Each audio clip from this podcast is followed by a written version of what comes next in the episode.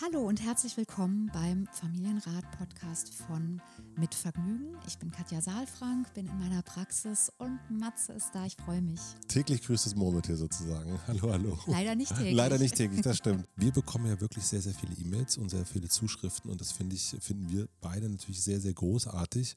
Und du hast mir aber gerade was erzählt, was ich sehr, sehr spannend finde, was ich auch noch gar nicht wusste. Ich weiß eh nicht so viel, was du beruflich machst. Oder außer was, der Beratung. Außer der Beratung, aber was du, du hast ja wirklich sau viele Sachen, die du so machst, äh, also äh, unabhängig von der Beratung hier in der Praxis. Äh, du hast mir was von der Familienwerkstatt erzählt, wo sich sozusagen Eltern, die Fragen haben, ein bisschen so zusammenfinden können, damit sie eben, und das haben wir auch ganz oft ja das Thema, man fühlt sich ja ganz oft allein mit seinen Herausforderungen, die man hat. Und so bin ich ja auch hierher gekommen, so bin ich selber irgendwann mal zu einer Familientherapeutin gekommen, weil man so denkt oder weil ich dachte, ach, das sind ja alles Schwierigkeiten, das hat ja kein anderer, da muss ich mal jemanden fragen. Aber und ich merke auch im Gespräch, auch gerade mit anderen Eltern, mit anderen Vätern, wie gut mir das tut, ähm, darüber zu sprechen, was mich so äh, beschäftigt als Vater. Und meine Frau macht das genauso. Aber äh, jetzt gibt es hier eine Werkstatt. Erzähl mir, was das ist. Ja, also die Familienwerkstatt Kinder besser verstehen ist tatsächlich auch aus meiner eigenen Geschichte heraus so ein bisschen entstanden, weil als ich vor über 25 Jahren ähm, schwanger wurde und ähm, mein erstes Kind bekommen habe, habe ich mich sehr alleine gefühlt, obwohl ich gar nicht, äh, also ich habe mich sehr einsam gefühlt, obwohl ich nicht alleine war. So, mhm. also es gab sehr viele Ansprüche, die an mich gestellt wurden, wie eine Mutter zu sein hat, ähm, wie wir als Paar, als Elternpaar zu sein haben, wie ich mit dem Kind umgehen soll. Ähm, lass es doch mal schreien, ähm, geh nicht zu schnell hin, verwöhne es nicht, verhätschel es nicht. Ne? Das habe ich so von der ähm, Elterngeneration gehört, von der älteren Generation und ich war sehr verunsichert. Und was mir sehr geholfen hat, war damals ein, zwei Freundinnen, die eben auch schon so ein bisschen damals über den Tellerrand guckten. Also ich lebte offensichtlich nicht äh, da, wo man ähm, ja, wo man sich, wo man sich klar, oder vielleicht hat sich das jetzt auch verändert, ne? vor 25 Jahren gab es ja auch schon Alice Miller und solche Sachen, ja, die also solche Aspekte, eine Wertschätzung in der Beziehung zu haben, weg vom sanktionierenden, strafenden. Und das wollte ich eben nicht. Ne? Und ähm, ich war da sehr verunsichert und habe eigentlich nach Gleichgesinnten gesucht. Und die waren sehr rar gesät. Und mhm. ähm, jetzt sind meine Kinder, sozusagen die Werkstatt gibt es jetzt im vierten Jahr. Und das heißt, äh, die ist entstanden, als meine Kinder mich nicht mehr so stark brauchten für alles und jedes und ich mehr Raum hatte auch. Und da ist mein großer Wunsch gewesen, andere Eltern zusammenzubringen und die auch zu begleiten. Und zwar bindungs- und beziehungsorientiert, tagtäglich zu begleiten. Das mhm. heißt, es ist eine virtuelle Werkstatt, ja, eine Familienwerkstatt, wo Eltern, Familien sich anmelden können und dann über das Netz, also wir haben eine geschlossene Facebook-Gruppe, geheime Facebook-Gruppe, wo wir eigentlich täglich uns äh, quasi nicht treffen, aber immer wieder aneinander vorbeigehen. Es ist ein bisschen wie ein Dorf, ja, wie ein virtuelles kleines Dorf. Man sagt ja auch, es braucht ein ganzes Dorf, um ein Kind großzuziehen.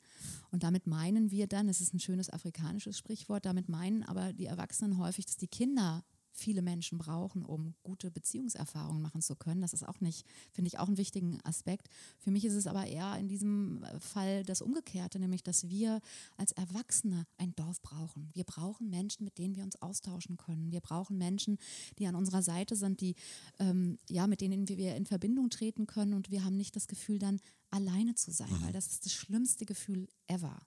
Ja, und deswegen habe ich die ge ge geschaffen, diese Austauschmöglichkeit und dann ist daraus gewachsen tatsächlich eine, eine einjährige äh, Partnerschaft sozusagen, also Patenschaft, die ich übernehme für diese Gruppe. Mhm. Wie viele Leute sind da drin? Also im Augenblick sind wir 120 Familien, mhm. ja, was schon ganz schön Gewimmel ist, ja. aber super ist. Die, unter, die unterhalten sich auch untereinander? Die unterhalten sich auch untereinander, ne? aber ähm, also das Maßgebliche ist, dass wir alle zwei Wochen uns tatsächlich live sehen äh, online mhm. Ähm, in einem geschlossenen System, wo wir, wo ich eben äh, in Themen einleite, Schnuller, Trockenwerden, Schule, äh, Wutanfälle, Regulation und so weiter. Also alles hat Platz dort und, und bekommt einen Platz und wird besprochen. Und es gibt natürlich offene Elternsprechstunden. Mhm. Das heißt, die Eltern können, wenn sie Mitglieder sind, dort eben sich auch ähm, zu Wort melden und ähm, können Fragen stellen und natürlich profitieren alle anderen Dorfmitglieder sozusagen davon dann auch. Da auch mit von. Wo kann ich das? Wo kann ich mich da anmelden? Ähm, bei mir auf der Homepage ähm, www.katjaseifrank.de und dann gibt es eine Rubrik äh, Familienwerkstatt, Okay. Kinder besser verstehen. Man kann sich auch erstmal Infomaterial runterladen oder auch die Infoveranstaltung, gibt auch eine Infoveranstaltung dazu, wo ich es nochmal ein bisschen ausführlicher erkläre und dann dazukommen. Mein Wahnsinn, wie viele Sachen du machst. Ja, das ist ganz toll. Das ist wirklich eine wunder, wunderbare Gruppe. Und wir haben am Anfang überlegt, weil ich sehr klein gestartet bin mit 15, 20 Leuten, ähm, überlegt, ähm, braucht es, ähm, also wie ist es, wenn die Gruppe größer wird? Und wir haben festgestellt, ähm, dass es vor allen Dingen wichtig ist, dass wir diesen Geist eben in Verbindung und in Wertschätzung miteinander umzugehen, dass das eigentlich das Maßgebliche ist. Und dann ist es gar nicht so wichtig, wie groß die Gruppe ist. Ah ja. Ja. Also das ist eine sehr schöne Sache und ich freue mich, wenn Menschen Lust haben, diese Anbindung in Anspruch zu nehmen. Super ist das, ja. Gute Kostet Idee. ein Euro pro Tag Ein Euro pro Tag. und für Alleinerziehende die Hälfte. Okay, ein Euro pro Tag. Das ist ja eine, also stell, stell mir eine, ich als Unternehmer stelle mir das natürlich sofort kompliziert vor. Viele so ein Euro Beträge. Nee, das wird ja nicht an jeden Tag. Bitte nicht, bitte nicht. Ja, genau. Das haben wir, habe ich, mache ich nicht. Ähm, ist dann schon sozusagen, man verpflichtet sich fürs ganze Jahr. Ja, alles klar. Super. Also dann guckt mal bei äh, Katja auf der Webseite vorbei. Da stehen wirklich, da steht ja auch wirklich alles drauf und dadurch, dass es so viel ist, da muss man sich, da muss ich mir auch nochmal Muss man sich ein bisschen durchklicken, Muss ich ja. wieder mal durchklicken. Ähm, wir haben eine Frage bekommen, sozusagen in unsere Werkstatt. Ähm, und ich fand, es ist eine der schönsten Eröffnungsfragen, die wir bis jetzt bekommen haben. Bevor ich euch die Frage vorlese, möchte ich euch unseren neuen Partner vorstellen und das ist Nexible. Gerade wir Eltern haben ja mit Job und den Herausforderungen, die der Familienalltag so mit sich bringt, überhaupt keine Lust, uns mit umständlichen Versicherungen zu beschäftigen. Ich hoffe, ihr gebt mir da recht. Das Schöne ist, dass die neue Versicherung Nexible das weiß und genauso sieht und darum einen Service anbietet, der tatsächlich unkompliziert ist und das sieht man schon, wenn man sich die Webseite anschaut, frisch und modern ist. Nexible ist der neue, innovative Digitalanbieter für Versicherungen. Als erstes Produkt stellt das Unternehmen eine Autoversicherung vor, die Kunden einen individuellen Versicherungsschutz bietet und komplett online abgeschlossen und verwaltet werden kann. Durch digitale Innovation ist die Autoversicherung von Nexible für Kunden einfacher zu verstehen und vollkommen flexibel. Und wer jetzt kein Auto hat, macht nichts, der sollte sich den Namen dennoch merken, denn in den kommenden Monaten wird das Unternehmen noch weitere innovative Versicherungsprodukte vorstellen. Und weil Nexible und wir vom digitalen Stadtmagazin mit Vergnügen vorrangig eine gute Zeit schenken wollen, verlosen wir drei Stunden vergnügte Zeit für zwei Personen in Berlin, Hamburg, Köln und München im Wert von jeweils 200 Euro. Das heißt, wir von Mit Vergnügen stellen euch ein Paket zusammen. Da sind vielleicht Konzerttickets drin oder ein Eintritt für ein tolles Spa oder ein Restaurant oder oder oder. Vertraut uns da und lasst euch überraschen. Schaut auf nexible.de slash gute Zeit für alle Teilnehmerinfos. Ich packe in die Infos zur Folge nochmal den Link rein. Ich bin gespannt und sage vielen herzlichen Dank an Nexible. Und jetzt zur Frage. Welche Liebeserklärung kann man seinem zukünftigen Baby machen? Wo sollte eine Beziehung angekommen sein, damit ein Kind sich willkommen fühlt? Beruf und Mutterschaft. Was sollte ein Arbeitsverhältnis hergeben, damit ein Kind Raum hat und sich von seiner berufstätigen Mama fair behandelt fühlt? Und das Thema Persönlichkeitsentwicklung. Welche Herausforderungen sollten Eltern mit sich selbst gemeistert haben, damit sie gute Eltern sein können? Natürlich kann man nicht alles planen, aber man kann in Zeiten von künstlicher Befruchtung und Work-Life-Balance bestimmt auch eine gesunde Basis für ein Baby schaffen. Geschrieben hat das Wiebke. Ja, das sind sehr vielfältige Fragen. Du hast recht, das ist eine sehr schöne äh, erste Frage gleich in dieser Mail. Ja, die klingt ganz weich. Welche Liebeserklärung kann man seinem zukünftigen Baby machen? Äh, Antwort: in Verbindung gehen. Das wäre super. Also wenn man fähig ist, in Verbindung zu gehen und ähm, die Bedürfnisse des Babys ähm, beantworten kann auf einer emotionalen, seelischen Ebene, die eben dann ja eine feinfühlige Kommunikation und einen feinfühligen Umgang beinhaltet. Ja, das wäre wichtig.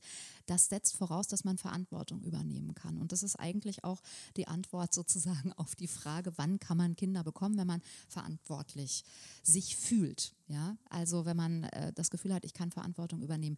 Ich will noch mal sagen, es ist ganz, ganz schwierig natürlich hier eine Antwort drauf zu finden, weil man wird ja nicht Eltern dadurch, dass man ein Kind kriegt.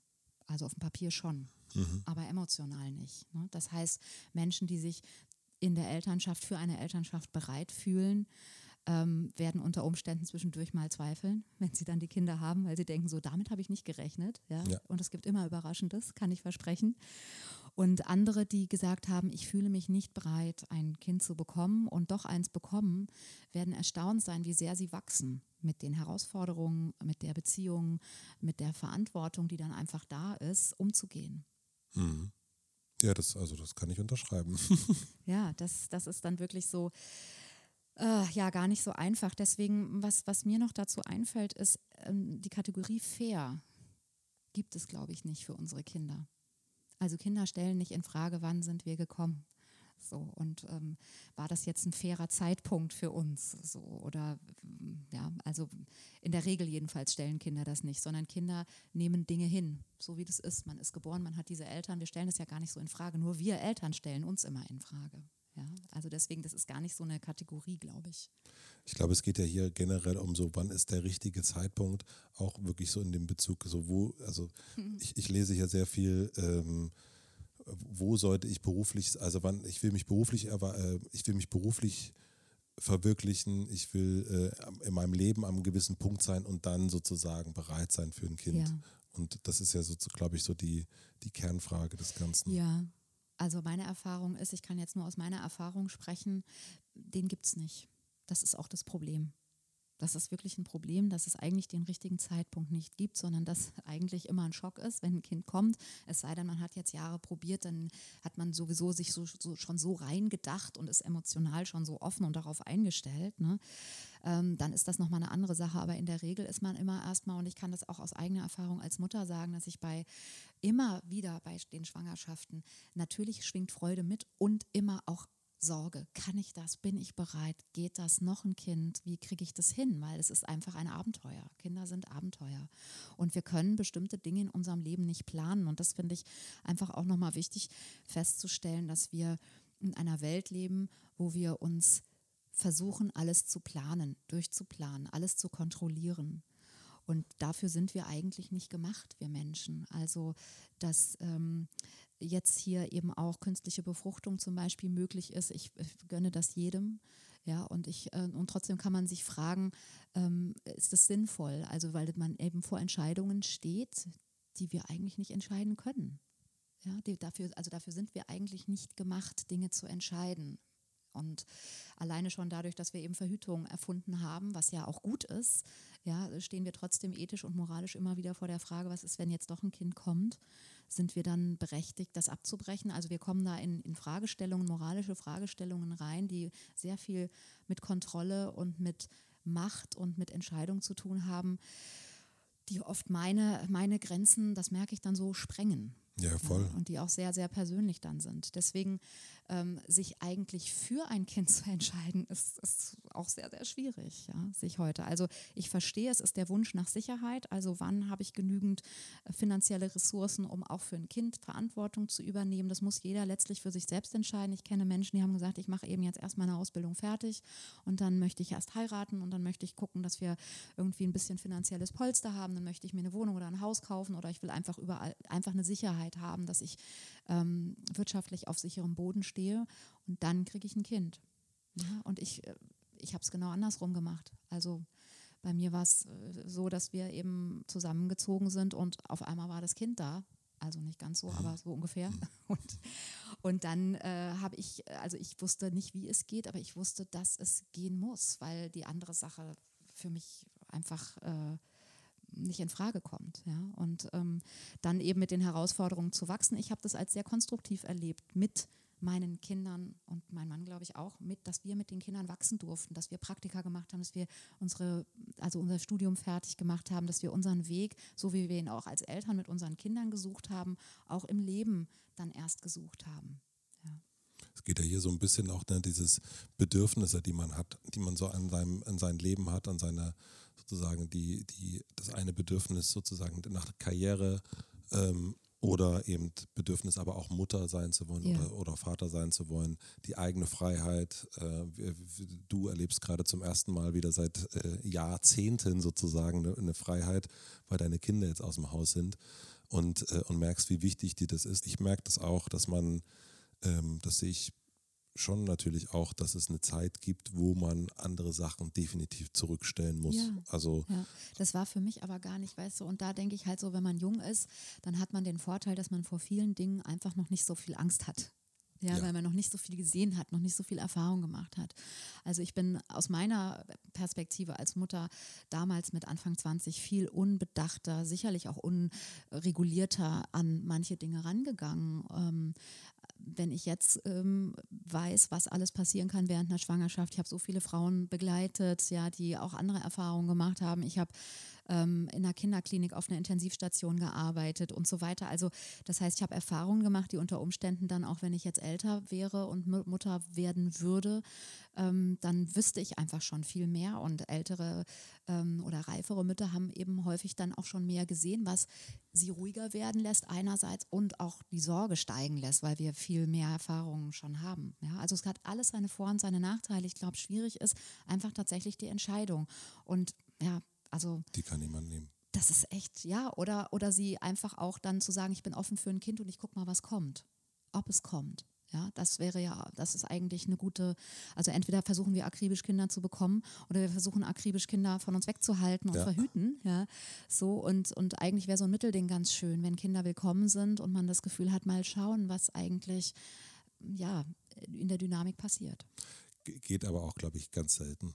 Ich glaube, da kommt es dann irgendwann zu dieser Ja. Entscheidung, ja, dann, dann sagt der eine oder die andere, ja, lass uns doch jetzt ähm, und dann plötzlich geht es sozusagen, äh, geht es los, das kenne ich von, von vielen Männern tatsächlich, oh, ich muss nach Hause, ich habe eine SMS von meiner Frau bekommen, ähm, wo es plötzlich so um, um Zeiten geht. um Zeiten geht, um Abliefern geht und man fragt dann, wie lange probiert ihr schon? Und der sagt drei Monaten. Und ich so, wow, okay, äh, dann, dann, dann muss jetzt aber auch schnell und so weiter. Also ich glaube, so dieses, ähm, ich hätte das gehabt, ähm, vielleicht abschließend dazu, dass äh, ich habe ja, ich habe eine Firma mit einem, mit einem Partner zusammen mit Pierre und ähm, wir haben uns getroffen natürlich jeden Tag. Also ich äh, habe gesagt, wir müssen uns mal unterhalten und er sagte, ja, ich wollte auch mal mit dir reden. Ich, ich sagte eben, du, ich werde übrigens Vater und er sagte, ja, ich auch. Und, ähm, und wir haben es geschafft, sozusagen unsere beiden Frauen ähm, im gleichen Zyklus äh, zu schwängern. Und Jeder die eigene. jeder die eigene, ja. Also das für optisch auf jeden Fall, äh, ja. Und äh, wir haben uns natürlich extremste Sorgen gemacht, weil wir dachten, unsere Firma hat gerade angefangen, jetzt werden wir beide Väter, wie, wie, soll, wie soll denn das bitte gehen? Und tatsächlich war es das Beste, was uns hätte passieren können So, das geht. Ne? weil es so, weil es A ging und zum anderen aber auch, weil wir immer Verständnis hatten. Also ich wusste natürlich, was er meint, wenn er sagt, er muss zur U3 und äh, oder wenn er äh, übermüdet ins, ins Büro gekommen ist und andersrum genauso. Also so, das ist also dieses perfekte Moment abwarten und so. Also ich weiß, ich, das habe ich gelernt. Also das, äh, dieses, ist nicht planbar. es ne? ist nicht planbar. Und eigentlich ist das ganz schön, finde ich. Das meine ich, ja. Deswegen ist es eben gar nicht so gut, dass wir diese Dinge jetzt auch kontrollieren, vermeintlich kontrollieren können. Es gibt bestimmt dann viele Dinge, die wir jetzt noch gar nicht wissen, die dann eben auch auf uns zukommen, die dann nicht mehr kontrollierbar sind. Ja, und ich glaube, wenn man mit so einem Satz anfängt, ne, welche Liebeserklärung kann man einem zukünftigen Baby machen? Ich glaube, Offen sein, offen, unvoreingenommen, liebevoll, in Verbindung, feinfühlig, ja, und aber begleitend. ich finde auch schon, wenn man sowas schreibt, dann Ja. ist das schon sehr, Ganz, ganz schön. ganz schön. Dann ist Ja. man eigentlich, dann kann man sagen, Mensch, ich glaube, let's did it. Ja, ne? bitte. Also das höre ich jetzt auch gerade nochmal raus, wo du das so sagst. Ja, vielleicht trau dich. Ja. Ja. Liebe Wiebke, äh, herzliche Grüße aus, vom Familienrat. Äh, wir freuen uns über Fragen. Ich sage bis zum nächsten Mal. Ich freue mich. Komm freu gut mich nach. Hause. Ja, danke. Tschüss. Wir freuen uns natürlich, wenn ihr diesen Podcast abonniert, überall da, wo man Podcast abonnieren kann. Und wir freuen uns auch, wenn ihr denkt, dass diese Folge, die ihr gerade gehört habt, für irgendjemand spannend sein könnte. Leitet das doch gerne weiter. So wird der Familienrat noch bekannter. Vielen herzlichen Dank und bis zum nächsten Mal.